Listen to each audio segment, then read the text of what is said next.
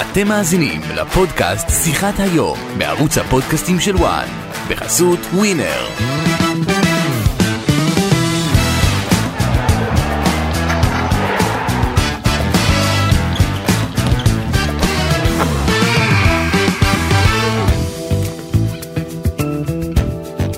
שלום לכם, אני גדי ליפקין, ובפודקאסט שיחת היום יש לנו אורחים מיוחדים.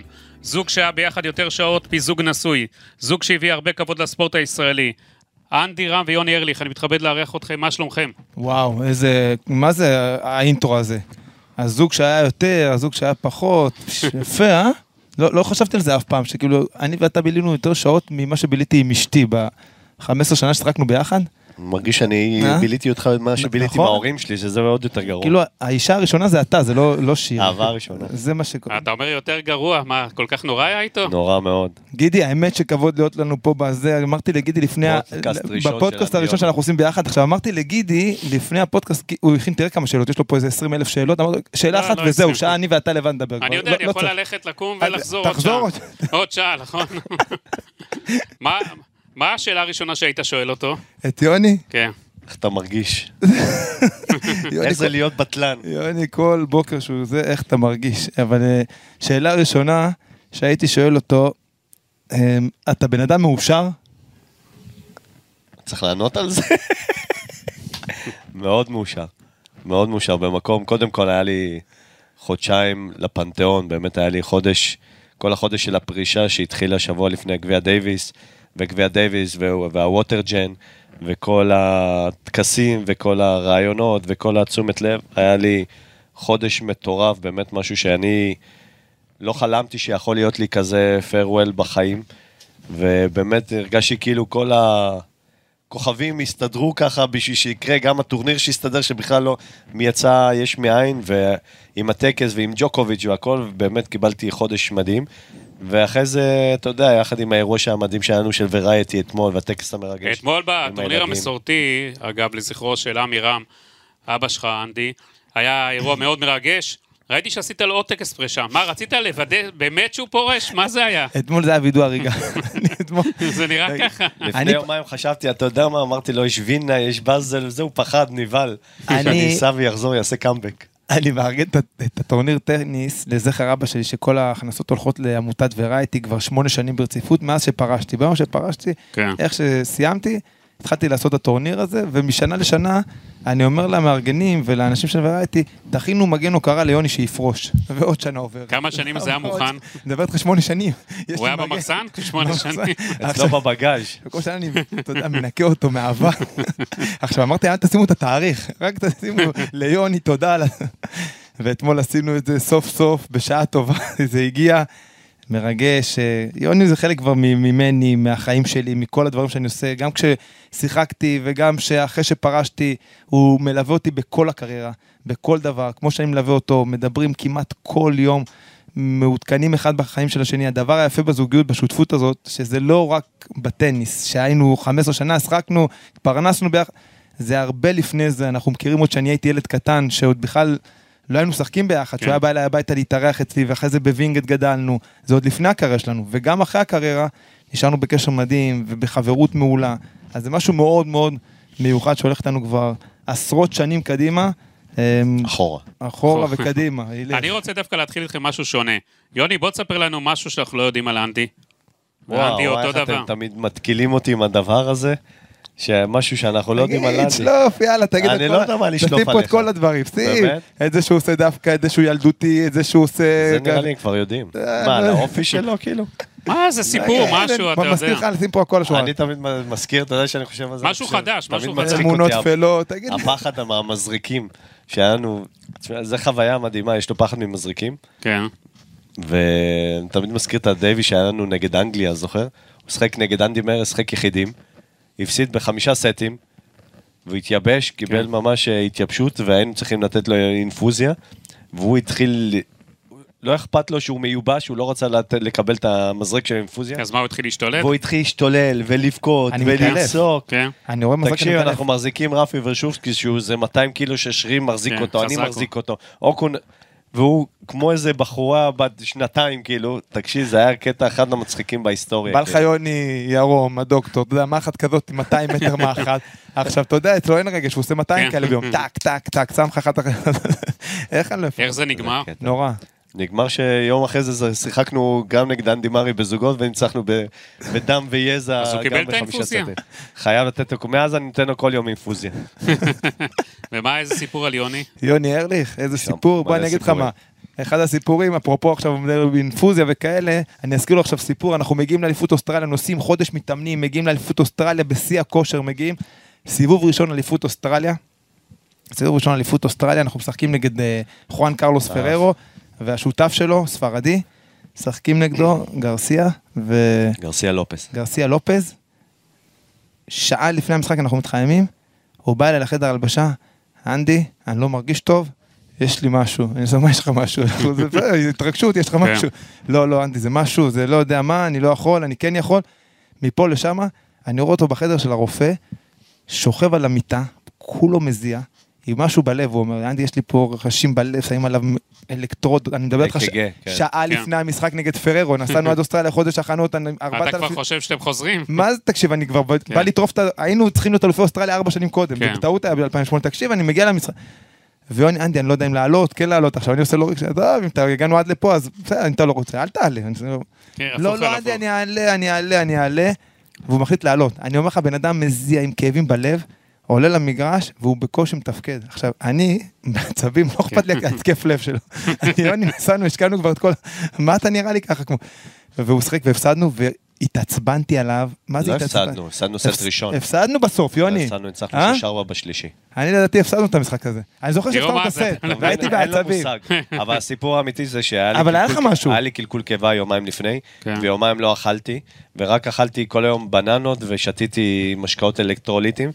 והתחילה צרבת מאוד מאוד חזקה בחזה, וממש הרגשתי שהחזה מתכווצתי, וחצי שעה לפני המשחק, הלכתי לרופא והשכיב אותי באמת, כי חשבתי בחזה, לא יודעת, חשבתי התקף לב, ועם הזעה קרה, כי לא מגיע, ממש לא הגיע לי חמצן לראש, והוא בא וראה אותי ככה חצי מעולף, בסוף עלינו, וסט ראשון באמת הייתי, אתה יודע, ישר מהרופא, ועד למגרש. הסיפור זה היה יפה שהפסדנו, לא שנעזוב קצת ראשון משחק. לא, ניצחנו, ניצחנו, הוא צעק עליי, וזה שהוא צעק, עליי זה אמיתי.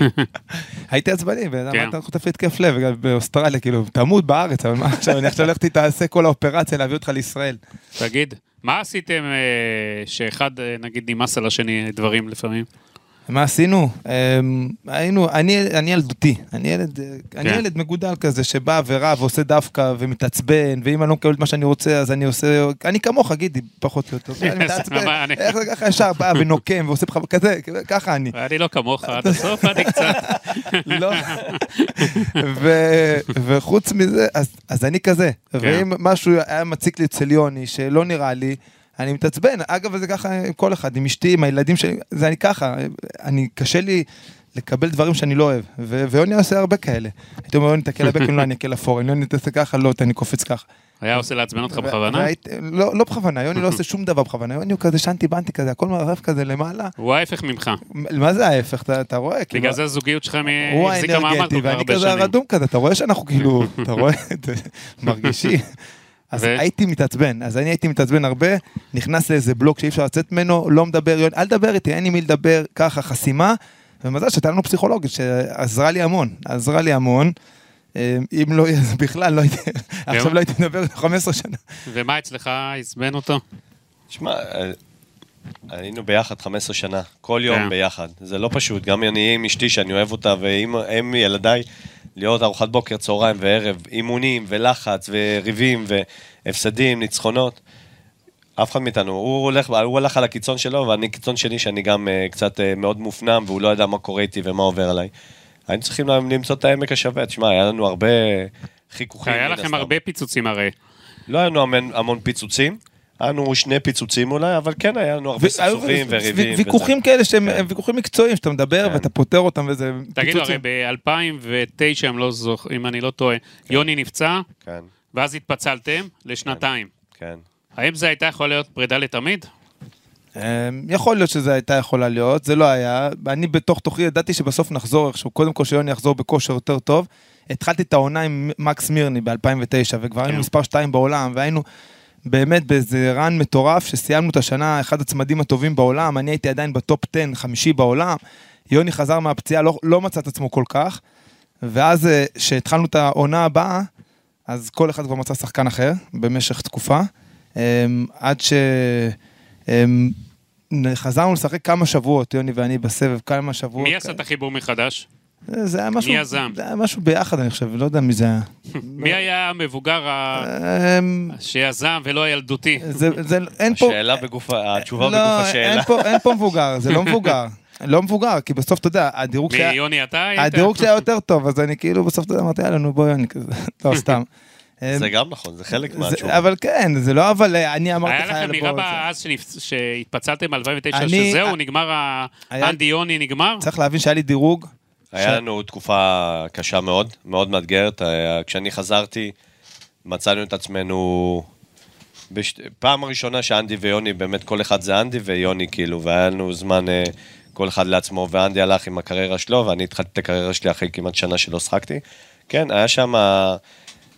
לא יודע אם היא הבנה, אבל כל אחד ראה פתאום את הקריירה שלו, מה שהוא צריך לדאוג לו, וכל אחד פתאום, כל אחד חשב שהוא צריך לדאוג יותר לעצמו מאשר אנדי יוני בתור צוות, כי פתאום הקריירה, אנדי היה שם החמישי בעולם, אני הייתי למטה אחרי שנה שלא שיחקתי, והתפצלו דרכנו, ולא לא מצאנו את העמק השווה באותו זמן, זה היה זמן מאוד מאתגר בשביל שנינו, אני, כן, היינו כמה שבועות, כמה חודשים שלא דיברנו, אני הייתי פגוע מאוד כאילו, ואנדי יודע את זה, אבל אתה יודע, בסופו של יום לקח לנו זמן לשנינו להתחבר. היה מתווכים? היה מתווכים? לא, לא היה מתווכים, אפילו פסיכולוגית לא רצה להיכנס לשם. אז מה, מי הרים את הטלפון למי ושם סוף לזה? שנינו, אני חושב שזה היה, כמו שאנדי אמר, בסופו של יום אנחנו היינו חברים לפני, ומה שהציענו גם בתור צמד, יצא בינינו חיבור מאוד מאוד קשה, מאוד טוב, כאילו, ובונדינג מאוד מאוד חזק, שגם אה, עם הכעס ועם הדברים שלא ראינו עין בעין, בסוף, אתה יודע, הטוב יותר, יותר חזק ממה שהיה לא טוב, ולמדנו עם הזמן, אה, אתה יודע, אני חושב שהוא קצת אה, עשה ריכך את שנינו, גם בלב וגם בראש, ובסוף מצאנו את עצמנו, מדברים עוד פעם וחושבים על העתיד שלנו בתור אנדי יוני, שנינו הרגשנו שגם כשאנחנו, גם כשאנדי הצליח עם מקס וגם כשאני שחקתי עם אחרים, שהשלם הזה הוא לא שלם לגמרי, והאמנו שאנחנו יכולים לחזור להיות צמד אה, ברמה גבוהה מאוד, ואמרנו בוא נתחבר שוב. תגידו, מה הפיצוץ הכי גדול, ריב הכי גדול שהיה לכם כל השנים הרבות? תגיד לי מה באת, לעשות פה סכסוכים, מריבות? לא, לא. האמת שאני לא מסתיר כלום מהמריבות, יש לנו פיצוץ אחד גדול שהיה לנו בבנקוק, בתאילנד, שנסענו אחרי גביע דיוויס ב-אלפיים ושבע, ניצחנו פה את צ'ילה בארץ, אחד הניצחונות הכי גדולים שלנו מבחינת נבחרת, עלינו לבית עליון אחרי עשרים שלושים שנה, שלנו בבית עליון, באמת ניצחון מטורף על מסו וגונזלס פה, חמש שעות אני ויוני שחקנו, ואחרי זה דודי ניצח, והיה פה באמת משהו מאוד מאוד מיוחד, יצא לנו כבר האוויר מהמפעסים, כל האנרגיה יצא, סיימנו את המפגש ביום ראשון בערב, וזה היה ספטמבר כבר, שני, נסענו לבנקוק לטורניר, עכשיו טורניר יחסית קטן, אבל אהבנו לשחק שם, זכינו בטורניר הזה כמה פעמים ברציפות, ואמרנו טוב בוא ניסע, זה טורניר שנועל גם על ידי חבר'ה ישראלים, ואמרנו טוב אנחנו ניסע ונעשה שם תוצאה טובה, נסענו ביום שני, הגענו, יום שלישי אנחנו נסים להתאמן, ואנחנו שנו עייפים ובקושי מצליחים, אז אנחנו מגיעים למשחק, ואנחנו במשחק פחות מסתדרים מה שנאמר, יוני אומר משהו ואני אומר משהו אחר, ושהם עייפים, אתה מכיר ילד קטן, יש ילדים שהם עייפים בלילה, אחרי שהם כל היום שיחקו, והם כל דבר בוכים, והם מתעצבנים, וזה בדיוק מה שקראנו, כל דבר התבן אותנו, לנו סבלנות אחד לשני, ומגיעים למשחק, ותוך כדי המשחק אנחנו ממש במריבה אחד עם השני, ממש פשוט מביך איך שאנחנו נראים שם, יש שם קהל, מפוצץ, לא כללות, אבל ברמה, לא, אז אני לא עושה את זה, ואתה כן עושה, ואני לא, אז אתה תראה מה, לא מפסידים, לא מדברים במשחק. עכשיו, בזוגות, כל הכוח של אנדי יוני זה שאנחנו כל נקודה מדברים, כל נקודה מתאמים, כל נקודה מתכננים. אנחנו יחידה אחת. זה כל נקודה, אבל לא מדבר, אין נקודה אחת במשחק שאני לא בא אליו, ונותן לו כיף, או אליי. וזה היה פשוט, אני אומר לך, במשך שעה וחצי, אף אחד לא מוציא לאף אחד מילה, עושים בכוונה, מנסים להפסיד בכוונה, כאילו להראות לא נתראה, אני אפסיד בכוונה, יראה לך שהנה, אתה חייב אותי, והוא אותו דבר, אתה יודע מה, אז אם אתה עושה בכוונה, גם אני אעשה לך, וכאילו, אני אומר לך כמו שני ילדים, בגן, עצבנים, עייפים, והייתה טעות מאוד גדולה לנסוע שם, זה הפיצוץ, אחד הפיצוצים, חזרנו לארץ, אגב לא דיברנו, כל אחד במטוס, יושב אחד, אחד לא מדבר עם השני, כל אחד חוזר, מה שרוצה. וישבתם אחד ליד השני בטיסה? ישבנו אחד, שמנו מישהו שישב בינינו, כזה ככה אחד. לא ידענו אפילו, שינינו את הכרטיס ההפרעה, אפילו לא שאלתי אותו מתי אתה חוזר, אני עשיתי את שלי, הוא עושה את שלו. כל אחד ממש, בעצבים. ממש, זה היה עצבים. חזרנו לארץ. זה עשרה ימים התנתקנו אחד מהשני. זה היה... ואז רונן קצת דיבר איתנו וחזרנו, כי היינו תקופה של המאסטר של פריז ברסי ווינה וכמה... רגע, ואז אחרי המשחק אתם באותו חדר במלון? לא, כל אחד יש את החדר שלו, כל אחד עם החיים שלו, כל אחד עם המשפחה שלו. נראה לי שעה אחרי זה כבר היינו בשדה תעופה לחזור הביתה. כן, ממש בטרפת. כן, כן, כן. עכשיו, כל אחד מחליף עם הסוכנת את הנסיעה, אני מתלשם לסוכנת, אה, יוני בדיוק התקשר אליי. אז כל אחד נפגשנו בשדה, אני רואה אותו כזה מאחור, כל אחד למקום, בכלל אין קשר, אני אומר כאילו ממש לא לדבר.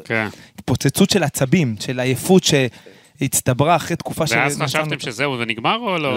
לא, כי כבר היינו אחד הזוגות טובים בעולם. אגב, באותה שנה גם... זו הייתה הפעם הראשונה שהגענו... לא פעם ראשונה. הגענו למאסטרס, ואתה יודע, ומשחקים שם במאסטרס. וכאילו זה... הייתה שנה מאוד מיוחדת עבורנו ב-אלפיים ושבע, אז כאילו לא היה שווה לזרוק את הכל לפח ולהגיד... זה היה איפות שידענו שאנחנו כל אחד צריכים לנשום, שהיינו הרבה מאוד ביחד, כל היום באינטנסיביות מטורפת. שנייה לנשום, וזה היה בסדר גמור. תגידו, אתם שניכם מדרום אמריקה במקור. אתה מאנדי, מארגוואי, אתה מארגנטינה, יוני. זה בא לידי ביטוי בהתנהלות שלכם משהו? יש שורשים הגנים? זה בא בהכל, קודם כל. קודם כל, זה בא בכישרון. אם אתה רואה את הכישרון שלי, אתה רואה שבאורוגאי, איך האורוגאים יותר כישרונים? אתה רואה בכדורגל, נכון? אז זה הכישרון, אתה רואה. תמיד אני מסתלבט עליו, שאנחנו כאילו בתור... מדינה כזאת כמה, שלושה, ארבעה מיליון, כאילו כמה אנחנו הרבה יותר טובים מארגנטינאים. הרבה יותר טובים, לא סתם. כמה מונדיאלים לקחנו, תראה איזה דינה. שלושים, חמישים. אלה יותר גרועים מישראל שעלו ב-שבעים, זה היה רק לפני ארבעים שנה, אורוגוואי לפני מאה וחמישים שנה לקחו, ועוד זוכרים את זה. אבל שנינו די חמומי מוח, כאילו, שנינו, הפתיל שלנו מאוד קצר, כן, אנחנו הכל מהלב, הכל... למרות שאני מפעיל את המוח, אבל הכל יש אש בתור בתוכנו. תגידו, אתם זוכרים משהו מהילדות שלכם שם? כן, אני זוכר יותר מיוני, אני בגיל... לא, אני הייתי תינוק שעלינו לארץ. אני זוכר הרבה יותר, וגם השארתי שם הרבה יותר משפחה ואנשים, וממש כל המשפחה של אמא שלי שמה, וחזרתי לשם כמה פעמים. עשיתם ביקור שורשים? עשיתי, עשיתי כמה ביקורי שורשים שם, ובאמת עדיין יש לי משפחה שם, אגב, שאני נוסע פעם ב... אתה אוהב להיות שם? זה מקום נחמד, אבוא לבקר, להיות... לא תעבור לגור שם. לגור שם יותר, לא, אני הרבה יותר... מה זה הרבה יותר? אני ישראלי, אתה יודע מתי אני אורוגוואי, במונדיאלים, כשאין לי את ישראל, אז אני בטח אורוגוואי, אורוגוואי, אבל אני לא... אני... כבר אין את החלק הדרום-אמריקאי, הוא נשאר לי רק בקטע המנטלי, אני חושב בקטע מה שיוני דיבר, האמוציונליות שלנו, הרגש, אנחנו מוצאים רגש ואמוציונליות דרום אמריקאי, אני חושב שזה בא מהבית, זה בא מהחינוך שלנו, מההורים, שככה גידלו אותנו וחינכו אותנו על הרבה רגש, וזה, וזה יוצא למגרש. אגב, זה יוצא למגרש לפעמים לטובה ולרעה, אבל כשזה יוצא לטובה, שם נוצר האנדי יוני, שם הקהל מתחבר אלינו, שם הקהל אוהב אותנו, שם אנחנו משאירים הכל למגרש, שם אנחנו מביאים את האנרגיה הזאת שאנחנו סוחפים את הקהל, וזה הדור האמריקאיות הזאת שאתה, שאתה מביא את האקסטרה הזה, שככה גדלנו בבית, וזה היופי, אני חושב. השילוב הזה, ישראל, אורוגוואי, ארגנטינה, זה משהו מאוד מאוד... למה שמת ארגנטינה בסוף? הייתי צריך, קטע פה. תגיד ארגנטינה לפני. אתה... עשית שם ביקור שורשים? עשיתי כמה פעמים, כן. גם שדוד שלי התחתן, נסענו, נסעתי כמה פעמים, אבל להרגיש שהרגשתי איזשהו חום, יש לי גם משפחה גדולה מאוד שם, אבל לא היה לי חוויות טובות שם. לא. לא, לא האמת, לי אישית לא היה חוויות טובות, כל פעם שנסעתי היה משהו קרה, מין קרמה כזאת שהיא לא כל כך טובה, ואמרתי, אתם יודעים מה, בואו נשאיר, בואו נשאיר את זה לחברים, ואני אסתכל עליכם מרחוק, אבל יש לי הרבה משפחה, יש לי פינה חמה לארגנטינה, כל האלפה חורס, ואימא שלי מבשלת, ואבא שלי עושה את הסטייקים ואת האסדו, יש לנו את התרבות הארגנטינית הזאת שלעולם לא תיעלם, ותמיד תהיה פינה חמה לארגנטינה אצלי בלב. אגב, מי חיבר ביניכם? למי הזכות, הקרדיט למותג? לאנדי. בוא נספר את הסיפור, מה הקרדיט המותג, בסדר? אמיתי, אבל עכשיו, וגם למה הצלחנו ככה כל כך יפה בסבב. אני מכיר את יוני מגיל צעיר, מאוד מאוד מאוד צעיר, יוני היה שחקן אחד הטובים בישראל, תמיד לגילו. אני גדלתי, מה שנאמר, תח, תחת הצל של יוני, גדלתי בווינגייט, שהוא מהגדולים, מהטובים, וככה אני גדל שחקן נוער, נוער, הוא היה שחקן נוער טוב, יצא לבוגרים, כמובן שהוא לא מסתכל עליי, כי הוא כבר שחקן בוגרים. אני יצאתי מהנוער, אחד הטובים כן. בעולם, בנוער, גם ביחידים וגם בזוגות, הייתי אחד מהמובילים, ואז בגיל שמונה עשרה מגיע טורניר פה בישראל, יוני נפצע ביד, בפרק יד שמאל, הוא היה מכה בקן עם שתי ידיים, ולא היה לו עם מי לשחק, הוא לא רצה לדפוק מה שנאמר, שחקנים בכירים, כן. אז הוא פנה לאנדי הג'ונר, ואמר לו, שמע, בוא, יאללה, בוא נשחק טורניר צ'אלנג'ר. אבל סוף סוף הוא ספר את אנדי הג'ונר. אני הייתי בן שמונה עשרה, כן. והתחלנו לשחק פעם ראשונה ביחד, בטורניר בישראל, בצ'אלנג'ר, טורניר קטן ברמת השרון, הפסדנו בסיבוב הראשון לזוג ישראלי, שבע שש בשלישי. שבע שש בשלישי. עכשיו, יוני, זה היה המשחק הראשון בחיים שלו, שהוא החליף מבקן שתי ידיים לבקן יד אחת. עכשיו, מי שמבין מה זה להחליף משתי ידיים ליד אחת, שהוא מגיל חמש, מכה רק שתי ידיים, שתי ידיים, שתיים ליד אחת, זה משהו שאי אפשר בכלל לתאר. אין שחקנים בעולם שהחליפו בקן, הוא בין היחידים בעולם שעשה את השיפטינג הזה באמצע הקריירה, משתי ידיים ליד אחת. לא קיים דבר כזה כמעט בעולם. חבר'ה, סנסציה. סנסציה מטורפת. ו... פתאום מכה יד אחת, ואנחנו מפסידים, ונשבע לך שזה היה הפסד בגלל יוני. בגלל יוני הפסדנו את המשחק הזה, עוד פעם אתה מאשים אותו. אבל בגלל שהוא בן עשרים ואחת, אני שמונה עשרה, הוא כבר בוגרים, והוא גם משחק בנב, והוא לקח תחרויות, והוא הרבה יותר מנוסה, וניצח את אנדי, הוא שחקן הרבה יותר טוב, אז ברור שמאשים את אנדי, כאילו למה שיוני ייקח את האשמה, ואז הוא אמר, מה, איך הפסדנו להם? זה זוג שבחיים לא הפסדתי, יותר עם אנדי אני לא משחק. ואז שלוש שנים הוא לא רצה לשמוע עליי. מגיל שמונה עשרה עד עשרים ואחת, הוא לא התקרב אליי, לא שחק איתי. כל פעם שהייתי משחק נגדו, הוא היה מנצח אותי. עשרים ניצחונות יש לו עליי, head to head, בחיים הוא לא רצה לשחק איתי. ואז בא גיל עשרים ואחת, אמצע שנה, הגענו לתחרות ב... על דשא, בקווינס, וזה היה תקופה שהיה מוקדמות בתחרות האלה. יוני נכנס להגרלה הראשית עם שחקן מארצות הברית, ואני הייתי שם במוקדמות, ולא היה לי עם מי לשחק. ואז יוני בא אליי, וידע שאין לי מי לשחק, ואמר לי, תקשיב, אנדי, אני מוכן לבוא ולשחק איתך מוקדמות, במקום להיכנס לבית הגמר, ולנסות לעשות את כל הדרך מהמוקדמות. גם רונן היה איתנו שם. זו החלטה. כן. זו החלטה, כי הוא יכל לקבל כבר את האלף דולר שלו גרנטי בבית הגמר. למה פתאום החלטת? יוני. זו שאלה טובה, שאני עד היום לא יודע את התשובה עליה. אתה יודע מה? אני עד היום לא יודע, הוא קיבל את ההחלטה, שבגיל עשרים ואחת שהייתי... פרופסור דן הרם שילמה לי הרבה כסף. סתם, לא, אז כבר אנדי היה שחקן טוב, הוא כבר היה ב... הייתי בנבחרת. סלחת לו, סלחת לו. סלחתי לו, אתה רואה, אז מה הזמן הוא עושה את שלו? אבל אנדי כבר היה שחקן לגיטימי ב-איי טי פי, וכבר היה לו כבר תוצאות טובות, גם ביחידים, הוא היה בדירוג אפילו יותר טוב ממני ביחידים לדעתי, גם היינו עם אותו מאמן עם רונן, וזה היה... פשוט החלטה מושכלת, כאילו, הכרנו ביחד, גדלנו הרבה שנים ביחד, אז ראיתי איך אנדי התפתח ונהיה שחקן אה, ברמה גבוהה מאוד, ובטח ובטח על הדשא, שידעתי שהוא שחקן מצוין על הדשא בדיוק כמוני, ואמרתי, יאללה, בוא נעשה את זה, אני תמיד העדפתי לשחק עם מישהו ישראלי, החברות שלנו תמיד הייתה שמה, רונן המאמן ביחד. עכשיו אני רוצה לספר לך משם כן. את הסיפור של אנדי יוני, כי שמה זה התחיל, ולא ב-אלפיים ושלוש. ב-אלפיים ואחת שחקנו... תיקון כמה... ההיסטוריה. אלפיים ואחת שחקנו בקווינס, עברנו מוקדמות, שחקנו שני זוגות מטורפים שהם הרבה יותר טובים איתנו. שני שחקני טופ עשר ביחידים, גם פיש וגם בלייק. ואותם, ואחרי זה ניצחנו עוד זוג, את איך קוראים לו, הדרום אפריקאי, שהוא מפרשן היום בטלוויזיה. קריס אייגרד. והשני, הקונין, ואת קונין. ואז אנחנו נצחים אותם, והם זוג כבר זוג של בזוגות, שבטופ עשר זוגות, נכנסנו להגרלה הראשית. בהגרלה הראשית ניצחנו משחק אחד מדהים, והפסדנו סיבוב שני לווין פררה, ג'וניור אחד, לווין פררה וטוד וודבריג', שהם היו מספר אחד בטורניר, וודבריג' היה אגדת זוגות, אבל ניצחנו שם, סט שלישי הפסדנו, ואמרנו בואנה יש לנו את זה, עברנו למוקדמות, כולם דיברו איתנו על המשחק הזה, דיברו איתנו, היה משחק מטורף, איך אנחנו משחקים, ואנדי יוני, הגענו באותה שנה אלפיים ואחת למוקדמות של ווימבלדון, ועברנו את המוקדמות של ווימבלדון, אלפיים ואחת, לא הרבה יודעים את זה, וניצחנו משחק, ואז שחקנו נגד פדרר וואן פרר עוד פעם, שזה פדרר בדיוק היה בעלייה שלו, היה כבר שחקן פצועה, והפסדנו להם שם, אבל משחק מטורף שרקנו שם, וגם שם היה מדהים, ואז ב-אלפיים ואחת זה התחבר לאנדי ויוני, ולקחנו כמה צ'אלנג'רים באותה שנה. זה שבע צ'אלנג'ר בעצם. מטורף כמה משחקים, ניצחנו המון משחקים, בקוסטה ריקה ובטורפים, מקסיקו, איפה לא לקחנו צ'אלנג'רים, ואז היינו כבר שמונים בעולם, ב-אלפיים ואחת אז התחיל החיבור. שם התחיל החיבור, ב-אלפיים ואחת, ואז שנפצעתי שנה אחת, לא שחקתי במדעת כל הסיפור המפורסם, שב-אלפיים ושלוש באנו ושלחתי לו תודה, והתחברנו עוד הפעם, אבל כבר שחקנו טוב ב-אלפיים ואחת, ידענו שאנחנו יכולים לעשות קריירה טובה, ואז התפוצץ עוד הפעם מדהים לקריירה של אנדי יוני, אבל אני חושב שהדבר שזה, אני חושב שבגלל זה זה הצליח, יוני. למה זה דווקא אנדי יוני, השם? שנייה, אני אגיד לך. רגע, ולמה לקחת לו את השם? רגע, עכשיו אתה מתחיל לי כמו גילי, עכשיו שחלך וירון, אנחנו מסבירים לך, תן לי שנייה פה, יש לי דעה על כל בוקר בקפה, חכה שנייה. אני מכין אותך לגולדסטאר שעושה את אתם תהיו. אבל שאני רוצה להסביר לך משהו שהוא משעמם. זה עוד לא הצעה לפרסום. משהו שהוא משעמם, אבל חשוב שידעו, גילי. הוא משעמם, ויוני לא יודע אם הוא יודע את זה או לא יודע, הוא יודע בזה או לא.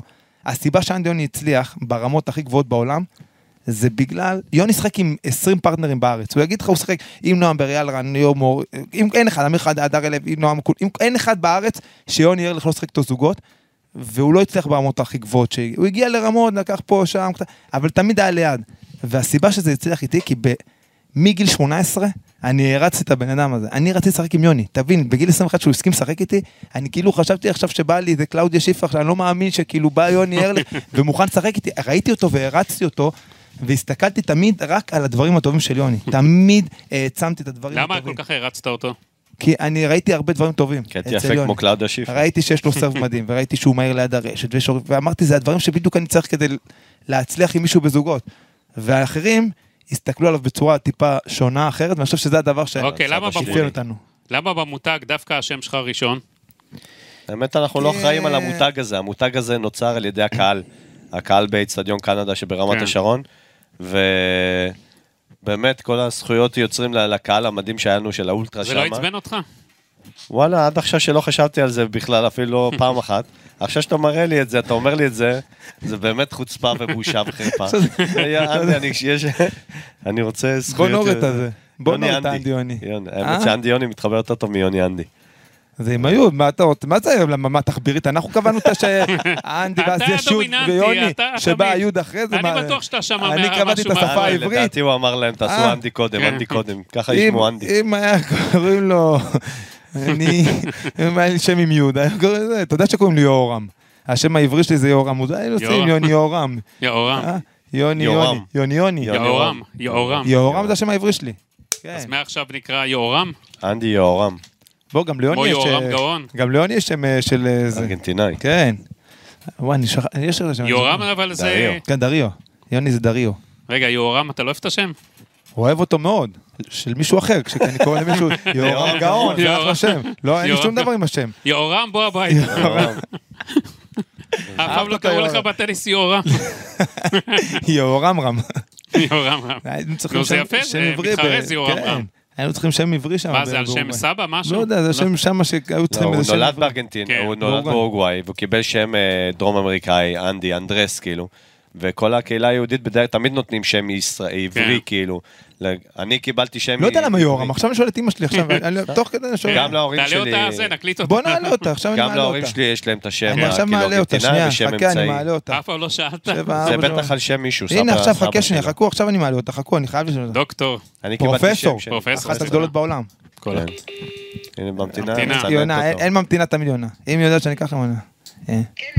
אימא, יש לי שאלה חשובה מאוד, באמת שאף פעם לא שאלתי עד עכשיו, אני חייב לדעת. ותגיד שאתה בלייב, למה שתדע. אני בלייב פה בשידור, ואני חייב לדעת את השאלה הזאת. מאיפה בא, מאיפה בא השם יהורם? כי קוראים לי יהורם. מי המציא אותו ועל שם מי ולמה? למה אמרנו יהורם? כן. אני אספר לך. כן.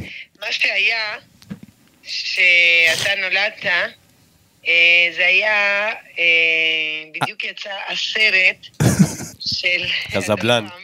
הסרט של אנטבה. ויוני נתניהו היה כאילו הגיבור, ומי שמסע את הסרט זה היה... יורם גאון. מדהים, ובסוף יצאתי לשחק עם יוני ארליך, אין, זה קטע. כן, כן, כן. אתה מבין איך מתחבר הכל בחיים? יורם ויוני. אין, קרמה, קרמה איזה ביץ'. זה קלמה, זה קלמה. מדהים. אתה מבין? אז ככה זה הגיע יורם. אוקיי. בגלל יורם גאון, שהוא היה כאילו יוני נתניהו. מדהים, אז עכשיו כל המדינה, תבין. וגם ביבי, עכשיו הנה, בבקשה, הנה, תחבר לי הכל. בסדר. טוב. We'll talk to you later. יאללה.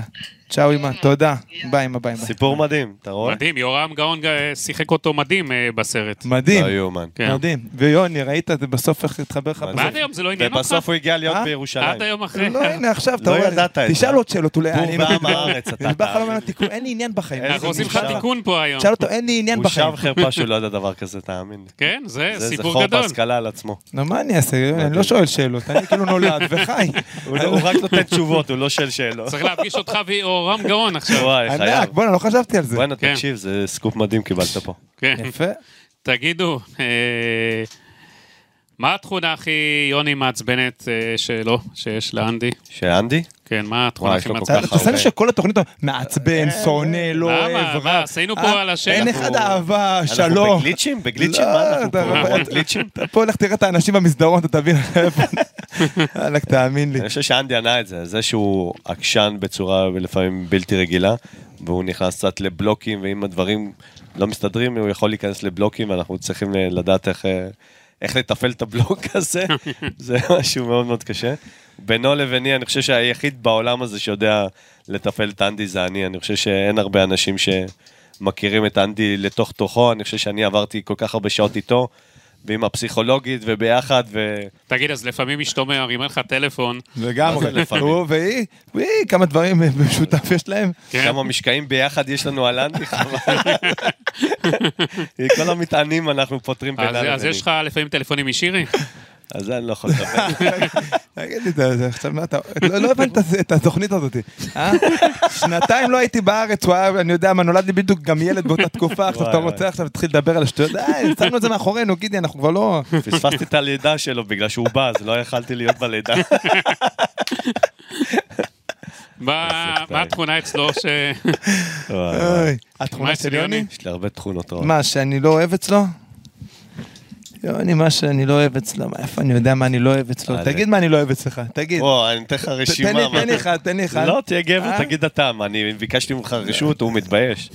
אתה מבין מה ההבדל בינו וביני, אני לא מפחד. יוני, אין לו טקט לפעמים, זה משגע אותי, חסר טקט לגמרי, עד שאני מנסה לבנות, והוא בא לבן אדם, טק, חותך לו בפנים, אומר ישר, באמת חוסר טקט לפעמים, שאני מאוד מאוד קשה לי, אני כזה בן אדם של שלום עולמי כזה נחמד, ויוני אין, טח, בוא, בום, שזה גם טוב באיזשהו מקום. בסוף אתה מעריך את זה. בסוף אנחנו משלימים אחד את השני כזה, כי בסוף צריך להגיד את הדברים.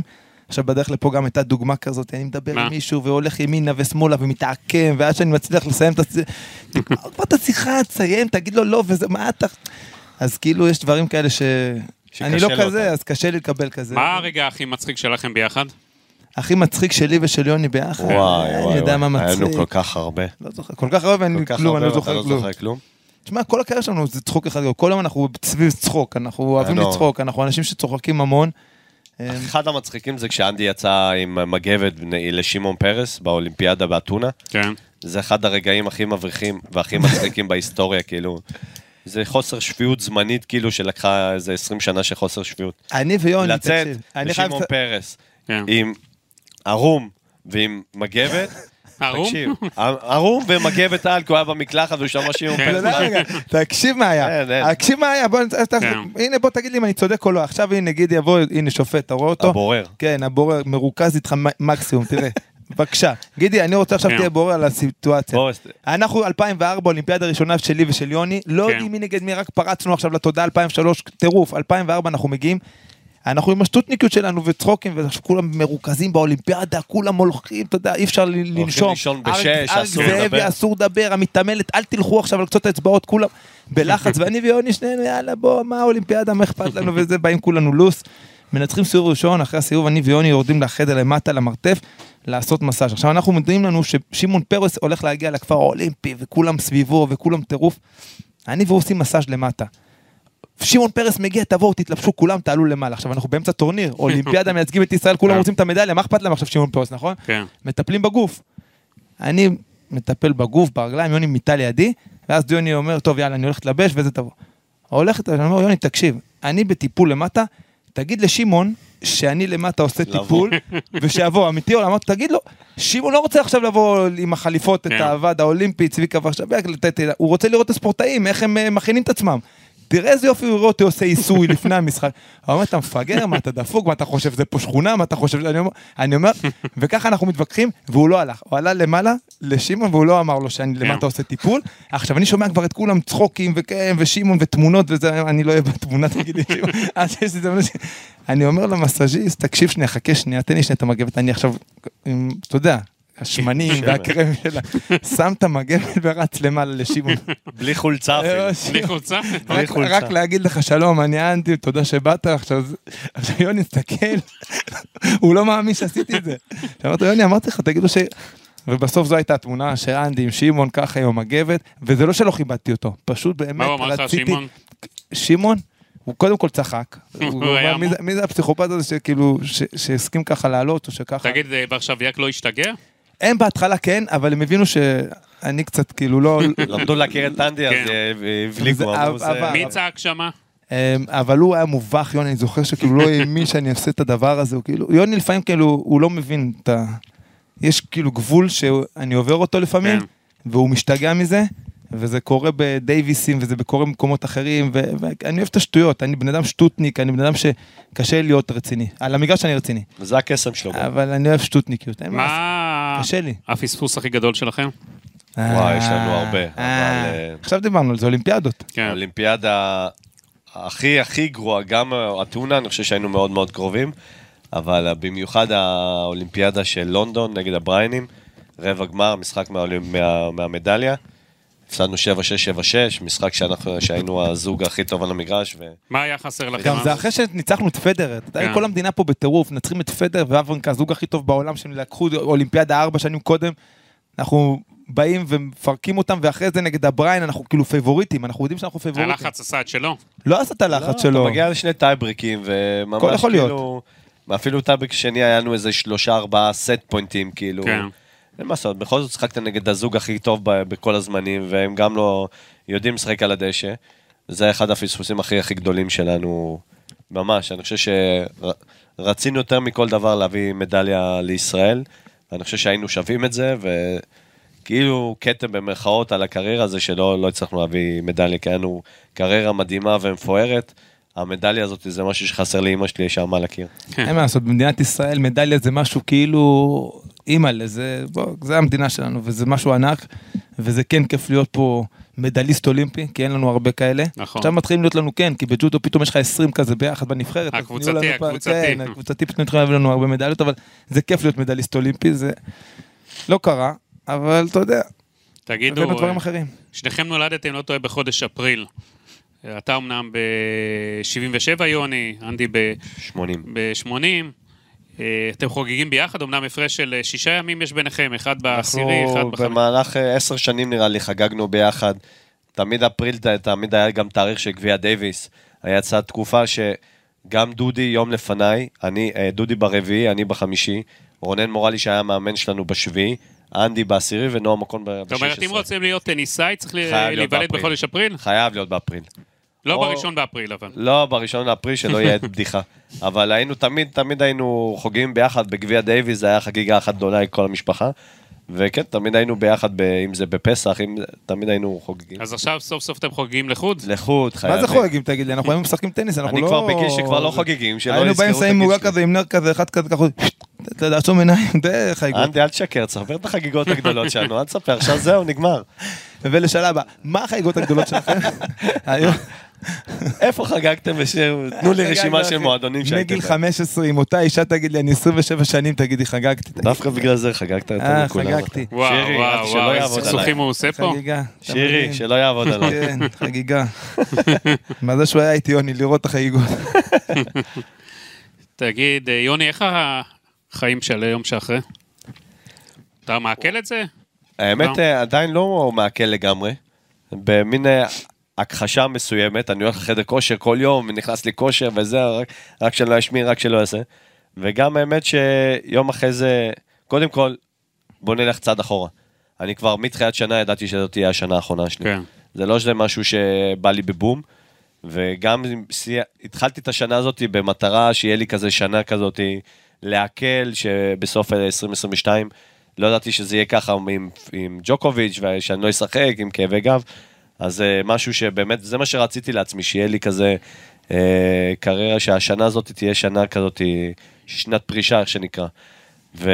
אבל מהר מאוד כבר היה לי בראש מה אני רוצה, התחלתי כבר לעבוד עם מרכזי הטניס, אני כרגע נכנסתי בתור מנהל הוועדה המקצועית של מרכזי הטניס בישראל. אז ככה שכבר נכנסתי לאיזשהו... לרוטינה. לרוטינה, לכובע של משהו. אנדי, גלידות, הרצאות, קצת משחק עם מיץ' גולדהר, מאמן אותו. אני קצת פחות מפוזר מאנדי, בדיוק דיברנו למטה. אנדי, אנדי צריך לעשות עשרה דברים במקביל. כן. אני קצת אוהב יותר, לא רוטינה, כי אני לא יכול להיות במקום אחד, אבל כן אני אוהב שיהיה לי איזו מטרה אחת, איזו מסגרת אחת, להיות מפוזר כמו אנדי. סופ, צריך להיות סופר כישרוני כמו אנדי, אני לא יכול להיות, להיות ככה ב-שמונה עשרה... אתה גם מתכוון לשלב עסקים קצת. בהחלט, מה... אתה יודע. זה המטרה... אתה דואג לו, אה? נראה לי שאתה חונך שלו. אני לא נעים לי עדיין לדבר על זה. אתה חונך אותו, אה? אני דואג לו, הוא דואג לי. בסוף אתה יודע, אחד דואג ושומר על השני, ורוצים ששנינו נמשיך לחיות ברמת חיים טובה וכיפית, ולגדל את הילדים איפה שאנחנו מגדלים אותם, וכן, אנחנו בסוף רוצים להמשיך ולהצליח, גם בתור אנדי יוני, גם כל אחד להתפתח באופן אישי. אני בן אדם הרבה יותר ריפר, וכל היום אני צריך להיות, כי אם לא, אני לא רגוע, זה האופי שלי, כזה אני מהבוקר עד הלילה, הראש לי כל היום עובד, גם כשאני ישן, אני הראש לי כל היום עובד, וזה מה ש... מה שעושה לי טוב כרגע. יוני אופי אחר לגמרי, אבל אני חושב שזה שהוא חוזר לטניס, להיות קשור לטניס, לעזור לילדים בטניס, למרכזי הטניס, למקום ששנינו גדלנו בו, אני חושב שזה שאני והוא, עכשיו כשהוא למרכזי הטניס, יכולים להחזיר קצת ממה שקיבלנו כל השנים מהארגון המדהים הזה, אז זה מקום כיף וטוב ונעים לחזור אליו ולהיות בו. עם זה שאתם, יש לי שאלה, שאתם רוצים כל כך עכשיו לעזור והכל, למה לא גדלים פה בארץ יותר דור המשך? אתה יודע, בלי לפגוע, כשאנחנו מסתכלים, זה פשוט משהו נעצר, משהו לא פועל, משהו נשבר במערכת. משהו לא פועל נכון. כן. תנו לי, אתם כל כך ותיקים, כל כך עברתם את הכל, בואו תנו לי את ההסבר המקצועי שלכם. המון מריבות, המון אינטריגות, מועדונים, איגוד, מרכז, כולם נגד כולם, אף אחד. יש בלגן מאוד מאוד גדול, כשבמדינה קטנה כזאת, הדבר היפה שהיה פעם והצליח, במקום לחזור למודל שהיה לפני הרבה מאוד שנים, שהצליח, שגידל את עמוס וגילד ואנדי ויוני וארל ודודי ושחר ויאנה, וגידל כל כך הרבה שחקנים, מאז שהייתה איזה אקדמיה, היה איזה מסגרת שכולם עבדו ביחד, כל המשאבים היו מרוכזים, המדינה עמדה מאחור, הספונסרים באו, הכל היה סוג של מרוכז, וכל הטובים התאמנו ביחד והיו ביחד, זה היה משהו שעבד טוב, מודל שעבד טוב, שהתפרק ב-עשרים שנה האחרונות, וכבר אין את המודל הזה. אז למה אם זה עבד טוב, למה זה התפוצץ? האשמים עכשיו, יש לך פה את כל הגופים שאמרתי לך, שבסוף אחד מושך לכאן, אחד לכאן, כל אחד עם האינטרסים שלו, והלעבוד ביחד הזה כבר לא עובד. אף אחד לא מוכן לבוא ולשבת על שולחן, ולהגיד בוא נעשה משהו אחד שכולנו עושים בשביל מטרה אחת, וזה בעיה, כי כל אחד יש את האינטרס שלו, כל אחד רוצה להתפרנס, כל אחד רוצה וחושב שהוא יודע יותר טוב מהשני, יש פה המון אגו, ועד שזה לא ייפטר, ועד שלא כולם יעבדו ביחד, זה לא יקרה, ויהיה לנו פה אולי בנס שחקן אחד שיבוא ויהיה כוכב, אבל אנחנו נעבוד עם הדבר הזה, אתה יודע, אנחנו בסוף אנשים מאוד אופטימיים, ומנסים להישאר חיוביים, ולמרות הדברים האלה, אנחנו נעשה את העבודה ש... יש לי שאלה לי אליך. אני חושב שהבעיה הרבה יותר גדולה, אני נתן... קודם כל, הזמנים השתנו, שפעם כולם עבדו, שהיה קל, א' כל היה כמעט רק מרכזי טניס, ב-עשרים עד עשרים וחמש שנה התפתחו כל הקטע של המועדונים, בכל מיני עיירות, בכל מיני מתנסים, בכל מיני עיריות, פתחו מגרשים פה, וכל אחד, כל מאמן. הפרנסה, זה היום נהיה מקור, זה הדבר הכי חשוב לכל בן אדם ואדם. שחקן, מאמנים שהיו לפני עשרים שלושים שנה ראו את טובת הטניס, טובת השחקן, וחיו בקרוונים בשביל שלושת אלפים ארבעת אלפים שקל, היום זה כבר לא קורה, כל אחד צריך לדאוג לפרנסה שלו, כל אחד, אם יש לו הזדמנות ללכת על כל מועדון, חושב איך לעשות, להביא פרנסה, ושזה בס... דבר בסדר לגמרי ולגיטימי לגמרי, אבל גם המרכז טניס כגוף הגדול שהיה, קצת איבד משלו, כל המאמנים ושחקנים, כל ילדים הלכו לכל מקום, ויחד עם זה, כל מה שאנדי אומר, בין האיגוד למרכזי טניס, כל אחד הלך לאיחוד. אני רואה את זה בתור אחת המטרות הכי גדולות שלי. א' כל, אני כבר, יש לי יחסים מצוינים עם איגוד הטניס, שאני עובד איתם גם בתור קפטן, גם מנהל המקצועי של האיגוד, שתומר דנק ואני גדלנו ביחד. גם עם סיגל, שהמנכ"לית והיושב ראש אבי, יש לנו הערכה ואהבה, ועבדנו ביחד מצוין. אני חושב שזה זמן טוב להתחיל את כל זה. גם הם רואים איתי פחות או יותר עין בעין איך העתיד צריך להיראות. אז איך, איך עושים לזה סוף? לכל הגן ילדים שיש, והאגו, אז אנחנו נעבוד ביחד, לכל אחד מאיתנו יהיה אגו, גם ליוני ארליך שהוא חושב שהוא היה, ואלוף גרנדסלאם יש לו אגו, ואנחנו נצטרך לעבוד ביחד, ואנחנו נעבוד ביחד, ויש הרבה דיבורים, ואנחנו נמצא את עמק השווה. בסופו של יום, האנשים שעובדים גם במרכז הטניס היום, וגם באיגוד הטניס, רוצים את טובת, לטובת הטניס הישראלים, רואים ש-עשרים וחמש שנה מה שנעשה פה, נעשה לא טוב, ונהיה פה עשרים שנה של יובי של שחקנים במאייה, ואני חושב שיהיה יותר ויותר טוב. אנדי, יש לי שאלה לי אליך. אתה מקורב ל... אנדי קיבל כף ממני, כי הוא מענן. למיץ' גולדהר, שהוא תורם רבות, שם הרבה כסף מכבי בתל אביב. הוא חובב טניס מושבע, אני יודע שהוא בכושר מצוין גם, ושחקן טוב. למה אתה לא מביא אותו לעשות פה איזה פרויקט, לגדל את ה... לעשות סדר בטניס הישראלי? לקחת...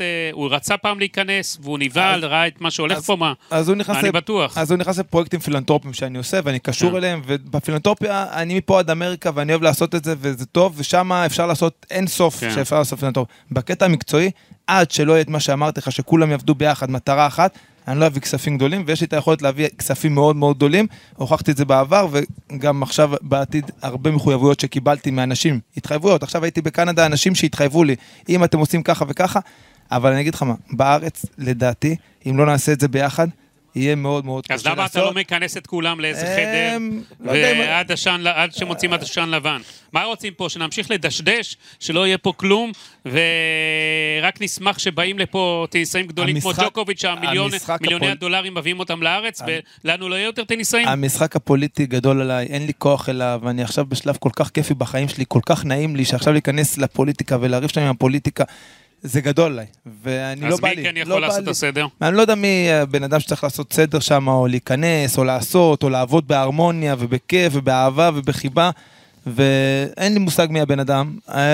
עכשיו זה מה שיש כרגע, אם זה ננצח, אני לא אופטימי, אני באופי שלי בחיים שלי. יוני אופטימי, אתה לא אופטימי? אני מאוד אופטימי בחיים שלי, תמיד, זה כרגע, בן אדם מאוד מאוד אופטימי.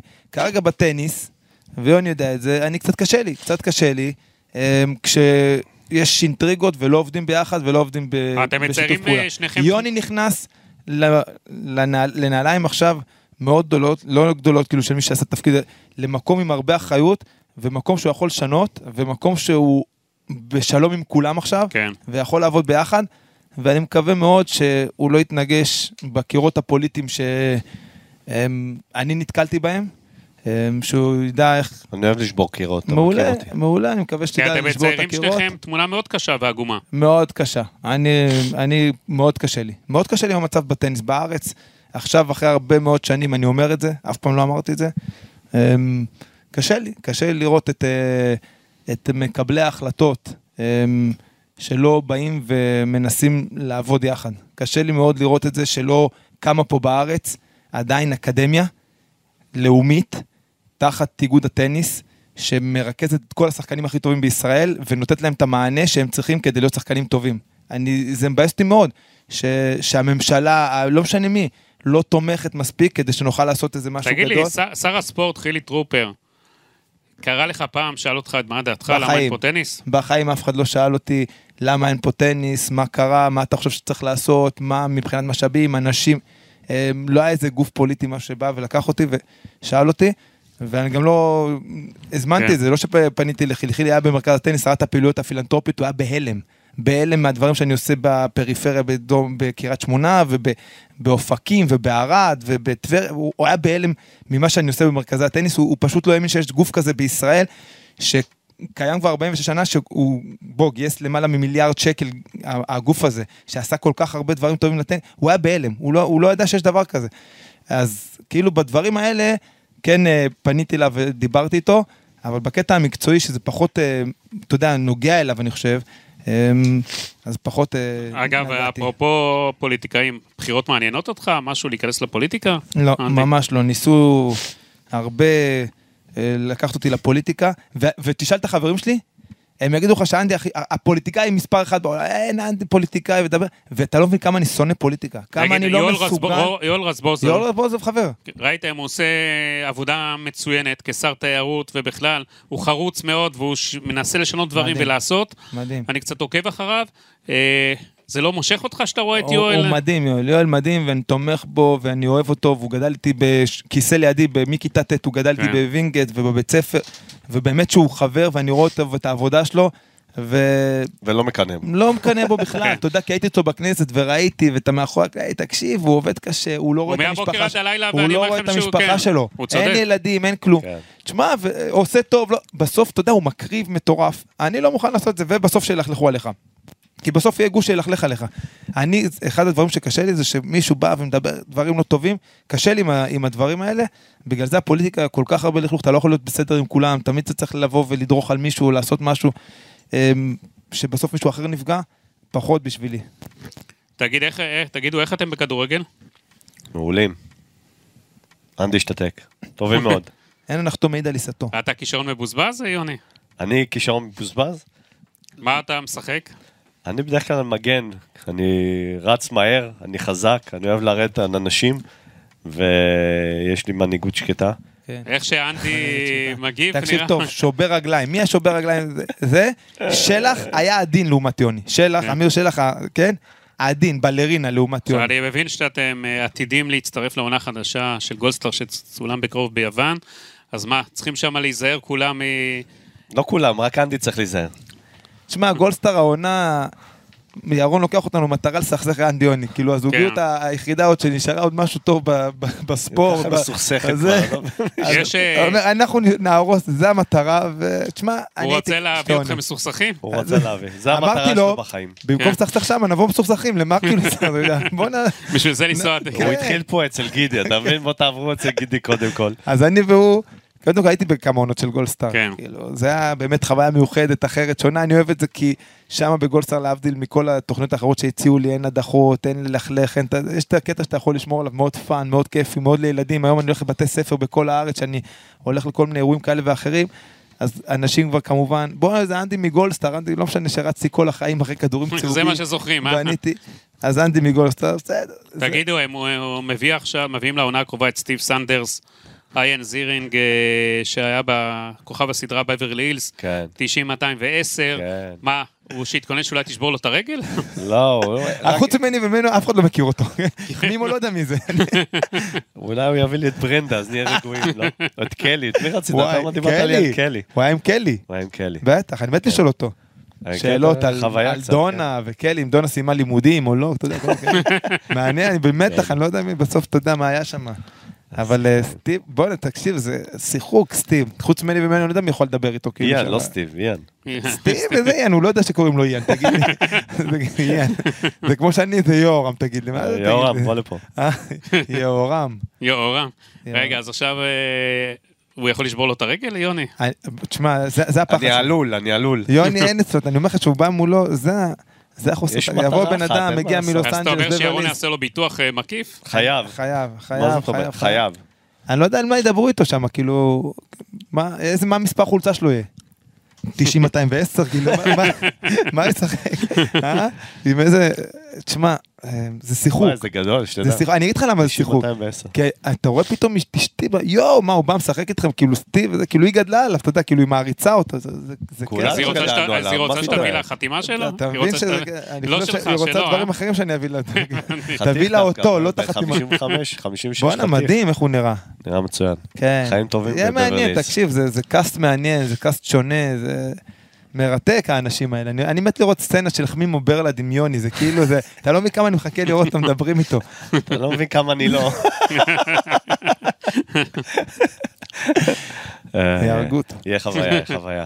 וואי וואי. אתה מכין אותו? אתה מכין אותו? איזה מכין?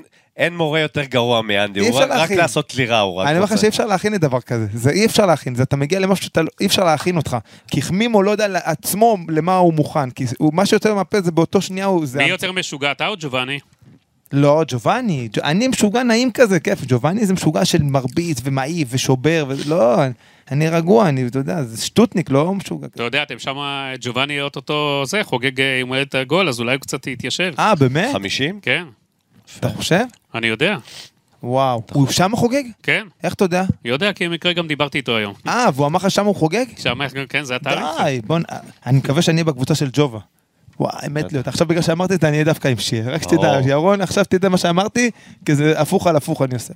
אתה עושה לו הפוך על הפוך על הפוך. הוא אמר לנו שאני נגד יוני בקבוצה. כל משחק אנחנו שם יריבים. המטרה זה לסכסך, נקודה. אני מכיר אותו כבר, מלביש אותנו כזה עם כאלה של עלים וכל נגד. אני כבר רואה מה הוא עושה לנו, ירון. אתה יודע, בטח מאיה של ג'ובאני ארבעים פעם תתקשר אליו כל שנייה. וואי, וואי, וואי, וואי. מאיה, תקשיב. ג'ובה, כאילו אם יש בן אדם אחד בעולם, שאתה אומר, הוא כאילו עומד, כולם הוא צעקות ומריבות, ועושה בלגן, איך שמאיה משהו אחד. אשתו? מה? תקשיב, אתה לא מבין. כן? זה אין כוח כזה, אין כוח כזה.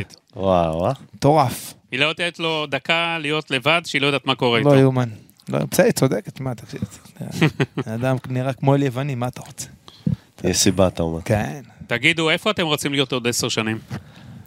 פה איתך. אני כאן. באנרגיות, תדבר על העבר, על העתיד. העיקר שנמשיך לחייך. יהיה לנו איזה זוג טניסאים כמוכם? לא. זוג? לא, יהיה לנו יחידים יותר טובים, כי זוגות לא גדלים ככה עכשיו כבר כאלף של זוגות, אבל אני חושב שיחידים יהיו פה שחקנים טובים. אנחנו מדינה, הנה תחרות, תגיד, אנדי רם אמר, אני כבר רואה את כל מה שאני אומר, ובכוון אני כבר רואה את הכותרת, אנדי רם, אנדי רם. ראיין אותי ברדיו, אמר לי, אני רוצה לדבר איתך על הטורניר שלך, אנדי של הטניס. אני אומר, כן, טורניר יום שבת, וזה כותרת אחרי זה.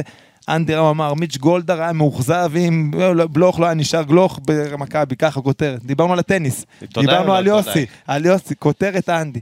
אתה יודע, שאלנו את יוסי מי השם על הפציעה שלך, אגב. את יוסי אסלן. אתה יודע מה הוא אומר? הוא אומר, הוא לקח אשמה. אמר, זהו השם, כי הוא נתן להרים יותר מדי משקולות. איזה אידיוט, אני אדבר אותו, אז שהוא לוקח את האשמה בלי רשות שלי. אני כבר יכול להתחיל לעבוד בוואן או לא? אני אגיד לך משהו, אנחנו מדינת פוקסים. אמיתי, אני אומר לך, בספורט, עכשיו כל הענפים וזה יהרגו אנדרה, אנחנו, אין פה שיטה בשום ספורט, לא בגלל שיטה, משאבים, אין פה מספיק משאבים, והתרבות שלנו זה לא תרבות של ספורט, אנחנו טכנולוגיות ואנחנו ביטחון, אנחנו הרבה דברים שהרבה לפני הספורט, וזה בסדר, ואנחנו מודים בזה, במדינה מודים בזה, ובתקציבים אנחנו מודים בזה, אבל מדינת פוקסים, אנחנו כל השנים, אנחנו נהיה מקום המדינה, תמיד יהיו לנו פוקסים, תמיד יהיה אנדי ויוני ודודי סלע ושחר פרק, וזה פוקסים ועמוס, מה זאת, לצאת מהמדינה הזאת, שחקן ברמה עולמית, אני מדבר, לצאת לזירה עולמית, זה פוקסים, עבדיה וכספי, תמיד יהיו לנו פוקסים, ב-אן בי איי יהיו לנו שניים. למה לא יהיה משהו נורמלי, למה הכל פוקסים? אני אומר פוקסים במרכאות, כי תמיד יהיה לך בניון, ותמיד יהיה לך ברקוביץ', ותמיד יהיה לך רביבו, ויהיו לך תמיד פוקסים שיצליחו בחוץ, תמיד שהשיטה לא תוכל לעצור, כי הם כישרונות בלתי רגילים שהצליחו למרות השיטה ולמרות המשאבים ולמרות המדינה ולמרות האיגודים ולמרות כל הדברים האלה, כי אי אפשר לקלקל אותם. אבל לעולם אתה לא תראה פה כמויות של שחקנים שחקים בליברפול, בברצלון. לא תראה פה עכשיו חמישים שחקנים שמשחקים לך מישראל, לא תראה עכשיו עשרים שחקנים ב-אן בי איי. לא תראה, כי אין לנו את השיטה הזאת ואנחנו לא מגדלים את הנוער בתרבות ספורט, אנחנו לא בבית נורמל, במרכאות, מה זה נורמל? בבתים, אני אגיד לך מה, אין מספיק ספורט. אין מספיק ספורט בבית ספר. ההורים בסדר, אין להם את החלום שהילד שלהם יהיה ספורטאי על, רוב ההורים מדבר, הם רוצים שהילד שלהם יעשה אקזיט בסטארט-אפ, הם לא רוצים שהילד שיהיה עורך דין, שיהיה רופא, וזה מתחיל משם, אתה הולך למדינות אחרות, אתה הולך לסרב, אתה הולך למדינות קטנות, לא מדבר עכשיו למדינות כאלה, הספורט הוא בדם שלהם, הם עושים ספורט, וזה מתחיל משם, אז בגלל זה, בישראל שאין לנו והם, ורגע, מה אתה אומר, מתי, זה בכל הענפים אותו דבר, זה לא רק בטניס, אנחנו מדינה שלעולם לא נצליח לייצר בית חרושת, עד שלא נשנה את כל הגישה מלמעלה, ואתה יודעת שזה יקרה, אם זה יקרה באמת. אתה כבר תהיה מה, בבית אבות? כן, אז אתה יודע, אז כרגע אין לך מה להתלונן, כולם צריכים... אני לא יכול להיות בבית אבות. אני אגיד לך מה, נעשה ספורט כולם, ומי שיצליח יצליח, ושלא בהצלחה, ועדיין יהיו כאלה... תמונה עגומה, אתה מצייר. כן, מאוד עגומה, בספורט הישראלי. אנדי הוא איש שלילי. מאוד עגומה. הוא אומר את האמת, יוני, אני עכשיו באתי להגיד את האמת פה היום, פעם ראשונה בחיים שאני גם מדבר ככה, אני כזה מתייפשף פוליטיקאי איתם. כי זה מבאס אותי. אתה צודק? אני מחוץ לספורט שמונה שנים, ואני רואה, מדבר עם המון חברים, עם המון קרובים, וזה מבאס. אבל, בגלל שאנחנו בתוך הסירה הזאת, וכאילו לא אמורים לדבר עליה לא טוב, בסדר? אז אתה ממשיך כאילו לעשות בכאילו פסים לרוחב, שחק פסים לרוחב ככה, כאילו יופי, אולי יקרה, אולי יקרה. אז זה מבאס אותי מאוד. אני אומר לך, מבאס אותי מאוד. כל מקום, ואני מרצה כבר שמונה שנים, אני מדבר על זה בכל מקום, שזה מבאס אותי, וזהו, וצריך לעשות משהו. אבל יש לך כוח לשנות, אז למה אתה לא משנה? אין לי כוח לשנות באמת, כי... יש לך כוח לשנות. כי אני צריך ללכת ולהתחיל לשנות מהממשלה, ולערוץ, ולרדוף, ולעשות את זה. אתה יודע מה, אתה צודק, כולם אחד, אני אבוא ואין לי את הכוח. היום אין לי את הכוח. תגידו, טניס, מי השחקן הבא? אין יש כזה דבר בכלל? יש לנו את האנשים של עכשיו, אתה יודע, אנחנו, את הנבחרת הזאת שראית בדיוויס לפני כמה שבועות, מתחיל באישאי אוליאל ועידן לשם ו... גם אישאי אוליאל, בזמנו אמרו הדבר הבא, כישרון עולמי, ומשהו שם נתקע. כל מי שאמר, אמר, אני בחיים לא אמרתי את זה, גם כשדיברו אליו, שאלו אותי מה טוב, אמרתי, אני לא אוהב לדבר על אישאי אוליאל, ילד בן ארבע עשרה, אף אחד לא יודע איך הוא התפתח. ראיתי מיליון אלפי עולם, בכל העולם, שנעלמו בגיל שהיו אלופי אורנג' בול, וכל האליפויות שבגיל שתים עשרה ו-ארבע עשרה, ולא הגיעו אפילו לגיל שמונה עשרה לשחק טניס, בגרמניה, בספרד, שהיו הראשונים בעולם. אנחנו הגדולים בלהכתיר דברים הישראלים. אתה לקחת שם כקפטן במפגש האחרון, החלטות לא הכי פופולריות, כאילו הלכת לפי מי שבקושר מבחינתך. כן, אני לא אחד שהולך, אנדי מכיר אותי, והאמת שלי יותר חזקה מכל דבר, אני בקטע הזה במחאות לא דופק חשבון לאף אחד ולשום דבר, אני הולך עם האמונה ועם היושרה המקצועית, חשבתי שמי שבקושר הכי טוב זה שצריך לשחק. יש חלק שאהבו את זה וחלק הבינו, חלק מאחורי קלעים אמרו שלא היה להם ביצים להגיד את זה, אבל אמרו עשית את הדבר הנכון. וחלק נפגעו, חלק לא ראו את זה עין בעין, אבל בסופו של דבר אני הייתי שלם עם זה. גם השחקנים ידעו וידעו מה עומד מאחורי זה. וככה צריך לדעת. אתה תמשיך להיות הקפטן? כן, גם שנה הבאה, אנחנו כבר מתכננים שנה הבאה. מקווה שעכשיו אנחנו באמצע התחרויות בארץ, כמה פיוטשרים אני עוקב אחריהם. יש לנו כבר נגד לטביה בפברואר, זה אוטוטו. השחקנו עם הרעיון, אולי אני אמשיך לשחק, אבל זה, הורדנו את זה מהפרק, זה לא יקרה. והחבר'ה האלה הם חבר'ה טובים, אני חושב שאני אני, אני עדיין חושב שהם יכולים לפרוץ, אני עדיין חושב שהם יכולים לעשות את הקפיצה הזאת. צריך שה, שהקלפים וה, והכוכבים יסתדרו להם. ואני מקווה שזה יקרה להם. חבר'ה טובים סך הכל. אנדי, בוא, תן איזה שאלה ליוני. אנדי, תהיה אופטימי לסיים. תן לי משהו אופטימי, יוני. תן לי משהו אופטימי. יש לך איזה משהו אופטימי לסיים את הרעיון הזה? אני אופטימי, תשמע, זה ספורט. הכל יד, אני חושב שבגיל עשרים וחמש, ב-אלפיים ושלוש, לא הייתי אופטימי לעצמי, נכון? ואני ידעת איפה אני נמצא שם. אני הייתי על סף פרישה. היה לי, היה לי כרטיס טיסה מפרישה, מהטניס. אם הייתי חוזר לארץ, כבר לא, אף אחד לא יודע מי זה היה יוני ארליך. הכוכבים הסתדרו, ואנדי רם מתקשר אליה לווימבלדון, ומשם נפתחו כל הצ'קרות, ונהיה אנדי יוני. נהיינו זוג הכי טוב בעולם, מהספורטאים הכי טובים בעולם. אני חושב שהכל יכול לקרות. הכל יכול לקרות, אבל בשביל שהרגע והכוכבים האלה הסתדרו, אתה מגיל חמש בטניס, משקיע, ועברת את השיטה, והייתה אקדמיה, והיה לך מסגרת מדהימה, ומשם עברת לווינגייט, למסגרת אקדמיה, שכולם היו מאוחדים, ועברת את כל הדרך הזאת, כשהגעת לרגע הוא, הסתדר לך הכל, היית מוכן לקחת את הצ'אנס שלך, נכון. אבל כל הדרך הייתה נכונה, כל הדרך היו שעות של אימונים, היית מתאמן שבע שמונה שעות ביום, לא שעה וחצי במועדון שמנסה להצליח משעה וחצי ביום, זה נכון. אז כל השעות אימון שלך, כל הדברים, בסוף הגעת לרגע שלקחת את הצ'אנס שלך, היית נכון. מוכן לקחת את הצ'אנס, היית ברמה גבוהה לקחת את הצ'אנס, לא היית ברמה בינונית. תן לו איזה שאלה לסיום, יוני. אנדי, איפה אתה רואה את אנדי יוני עוד חמש שנים? אני רואה אותנו... בבהמאס. אני רואה אותנו ממשיכים להצליח, לעשות דברים ביחד. אני רואה חברות מדהימה שתלך איתנו עוד הרבה, הרבה שנים. אני רואה עשייה משותפת בטניס, מחוץ לטניס, בדברים שאנחנו נעשה ביחד. ואני רואה אותנו מאושרים. רואה אותנו שמחים, מאושרים. אני רואה אותנו בריאים. משפחה. אני רואה אותנו, כמו שאני רואה אותי עכשיו, אני רואה אותנו ככה עוד חמש שנים. נהנה מהחיים. מה, איך אתה מסכם? אני לא רואה אותי עם גידי, אגב, עוד חמש שנים. אני לא רואה אותי. גידי עורך את זה, ועוד חצי שנה הוא לא מדבר איתנו. איך אתה מסכם את הפרק מבחינתך? אני אומר שמהפרק הזה, יכול להיוולד פה איזה פודקאסט, בואו, אנחנו מתחרים של גידי, אם אנחנו הולכים עכשיו, אני ואתה, אנחנו שוברים לו את זה. אני אומר לך, תשמע מה אני אומר לך, אנחנו הולכים איתו תחרות ראש בראש כל הכוח. השאלה היא, מגולדסטאר תחזרו חברים או מסוכסכים? אני לדעתי... יש להסכסך את אנדי יוני, אף אחד לא יכול לשבור את זה. גם ירון לא יצליח לסכסך. קשה, יהיה לו קשה, יהיה לו קשה. הוא לא הבין את הגולדסטאר שאנחנו עושים לו, הוא לא הבין מה עומד מאחורי. הוא לא מבין מה אתם הולכים לעשות שם. הוא לא יודע לאן הוא נכנס. אבל אתם לא יודעים איזה הפתעות הוא מכין לכם. שום דבר לא ישבור את אנדי יוני. הרבה ניסו, שום דבר לא ישבור. איך אנחנו... שום דבר לא ישבור את אנדי יוני. איך אנחנו מסיימים? לסיום? שים שיר התקווה, לא שיר. איך אנחנו מסיים? אנדי יוני, איך רציתי ככה שהקהל הזה, אנדי יוני, איך אני מתגעגע לזה, יאללה. זה הדבר אגב שתתגעגע אליו. משחקי נבחרת, הוא בוכה. יש לך הקלטה של זה? יש לך הקלטה שאתה שם בבוקר? אני יש לי, אמרתי לך שאני מאז שפרשתי, יש לי הרצאה שאני רצה בכל החברות. היית בהרצאה? איך אני מסיים את ההרצאה? עם סרטון אנדי יוני. אנדי יוני, זה מה שמשאיר לי עדיין את הכלום. אז אתה גם קם בבוקר ככה? לא, לא, בבוקר לא, בבוקר אני קם, מסתכל על אשתי, אתה מכיר, למה מספר, יש את הבדיחה הזאת, אתה מכיר את הבחור השמן, אתה לא מכיר את האנשים בני החמישים השמנים, ואז אומרים, למה אתה ככה שמן ככה, מה אני לא יכול ללכת עכשיו איזה, אז הוא אומר, כשהייתי בן עשרים, הייתי הולך למקרר, פותח למקרר וכך, אתה רואה שלא מעניין, סוגר, הולך למיטה, עכשיו אני בן חמישים, הולך למיטה, רואה לא מעניין, הולך למקרר, סתם.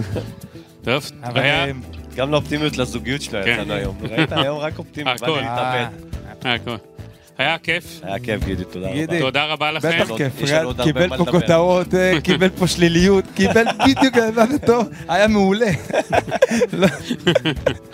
תודה רבה לכם. תודה לכם, תודה, תודה.